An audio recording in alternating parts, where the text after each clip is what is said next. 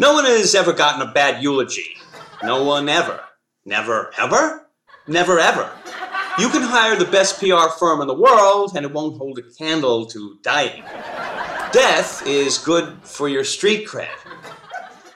Now, some people like to criticize Fernando.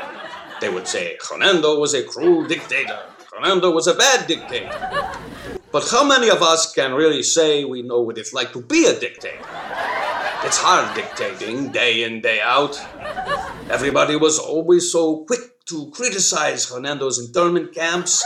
But how many of you can tell me his favorite flavor of ice cream? It was pistachio.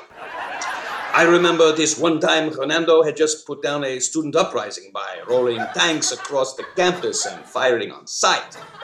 And he chose this moment to tell a joke.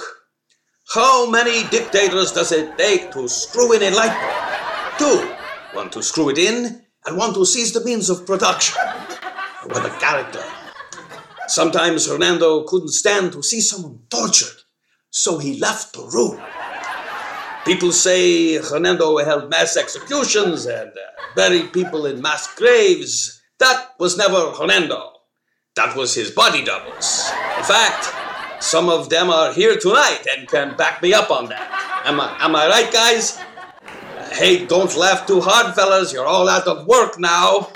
Of course, some of you will get to be stunt doubles when the People's Television Network does Fernando's biopic. Fernando was always so good to his body doubles. He always made sure to issue you a body double of his wife.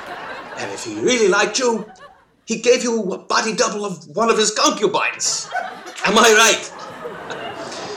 I tell you, Fernando loved his Golden Girls reruns. He thought Blanche was a real hoot.